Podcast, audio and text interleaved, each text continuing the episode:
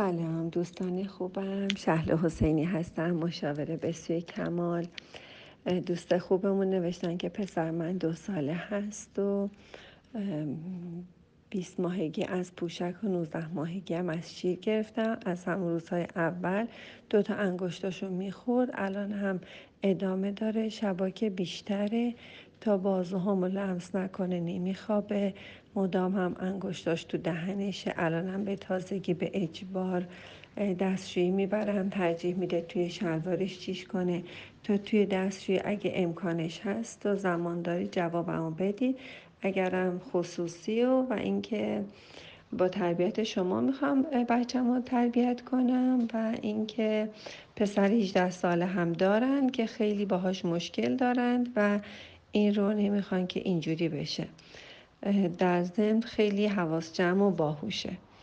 دوست خوبم اولا که همه مادرها فکر می‌کنن بچه های باهوشی دارن.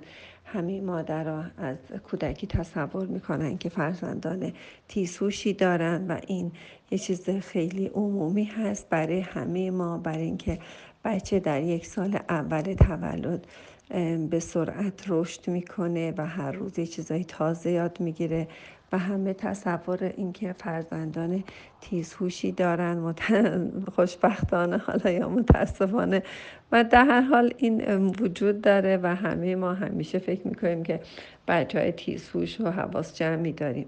البته بچه ها حواسشون جمع همه بچه ها و باهوش هستند و توانا هستند ولی متاسفانه ما اون اعصاب خوب و آروم و خوشحال رو نداریم.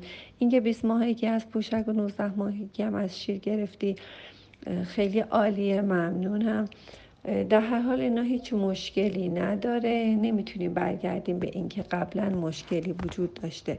مشکل اساسی این بوده که از نمیخوابید و مدام انگشتاشو توی دهنش بود.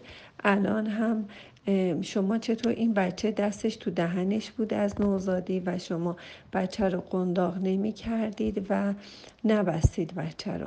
همین که بچه دست و پاهاش بسته نباشه توی نوزادی به خاطر رفلکس های طبیعی بچه حرکت می‌کنه و خودش خودش رو بیدار می‌کنه و احتمال اینکه دستش به صورت تصادفی بره تو دهنش و این دهن چون در واقع دوره مکیدن و لذت های دهانی هست بچه هرچی دهنش برسه میجوه مثل لباس مثل هر چیز دیگه ای مثل دست شما هم بخوره می‌بینین که بچه دهنش رو برمیگردونه به اون سمت.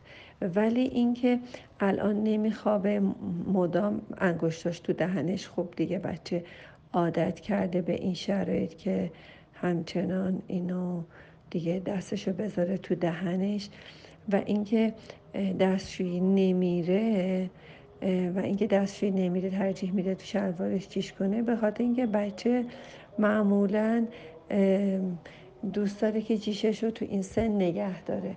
از نگه داشتن جیشش لذت می‌بره و از جیش کردن هم لذت می‌بره. پس نگه میداره نگه میداره. بعد که جیشش میریزه لذت می‌بره. و اینو اه پیف پیف کردن یکی از دلایل اصلیش می‌تونه باشه. و دلیل دیگرش اینه که شما توجه کردید.